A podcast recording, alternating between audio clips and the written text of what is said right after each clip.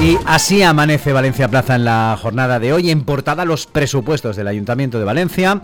La crisis y otras cargas ya afectan a las cuentas de Valencia. Freno en inversión y reducción de deuda. El presupuesto crece moderadamente y acusa el contexto en el que nos movemos.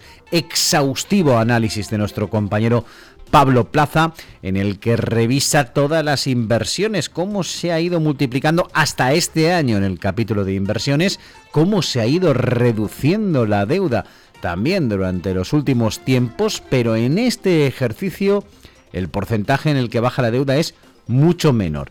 Insisto, completísimo el análisis, sobre todo también en el área de inversiones. El grueso de esas inversiones del ayuntamiento se fían al soterramiento de las vías y el canal de acceso, que el ayuntamiento debe financiar al 25%.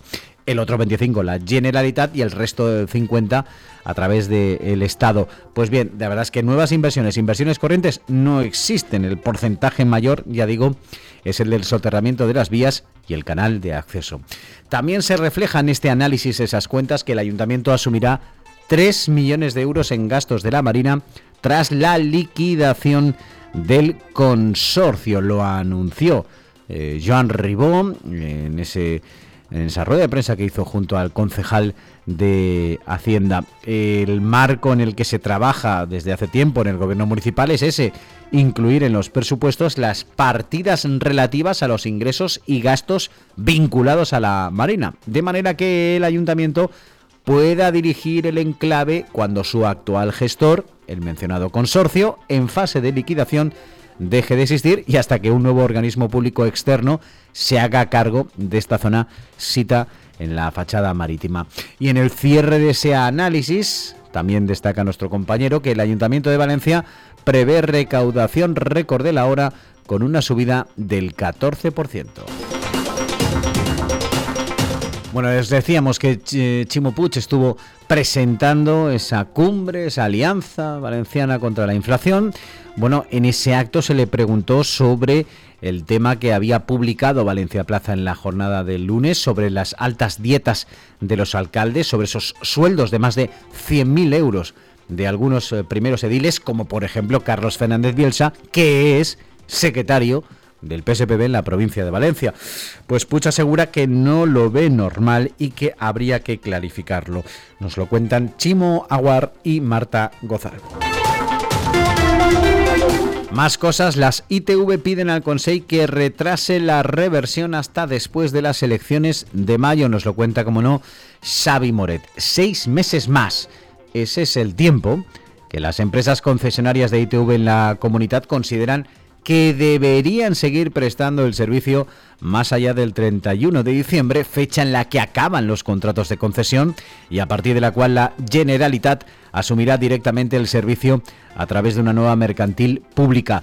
La Conselleria de Economía debe estudiar ahora si procede conceder la prórroga que solicita la Asociación de Entidades Concesionarias de la Comunidad para la ITV, que estiman ese periodo y en 7,7 millones de euros la pérdida de negocio por el tiempo que tuvieron que estar cerradas durante el estado de alarma de 2020. De concedérseles ese tiempo extra de contrato, la reversión no se haría efectiva hasta después de las elecciones autonómicas del próximo mes de mayo. Rosana Crespo y Marta Gozalbo nos cuentan que al menos 4 candidatos se presentan para presidir a Punt. El proceso para renovar la presidencia de la corporación cuenta con esos 4 aspirantes, según ha podido saber Valencia Plaza, un número provisional, puesto que el plazo finalizaba esta medianoche y todavía faltará por comprobar si ha entrado alguna candidatura de última hora y si todas las presentadas son válidas.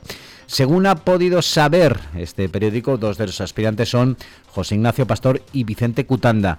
El primero es pedagogo, se encuentra jubilado y permanece en activo en diversos proyectos. El caso es que fue fundador y presidente de honor de la Asociación Ciudadanía y Comunicación, miembro del Consell de Ciudadanía de la Corporación y también fue vicepresidente del Consejo de Administración de la extinta Radiotelevisión Valenciana a propuesta del PSPB. en ese partido tuvo cargo en la ejecutiva. Cutanda, por su parte, es licenciado en Ciencias de la Información, asesor deportivo y forma parte desde 2016 del Consell Rector de la Corporación Valenciana de Mitjans de Comunicación a propuesta del Partido Popular. En clave más empresarial, Estefanía Pastor nos cuenta que nace First Drop VC, un vehículo de inversión para startups de impacto impulsado desde Valencia. Esperan alcanzar en un primer cierre los 7 millones de euros. Y la Comisión Nacional del Mercado de Valores da el visto bueno a la gestora de inversión de Iker Marcaide. Empezará a constituir vehículos de inversión el próximo año.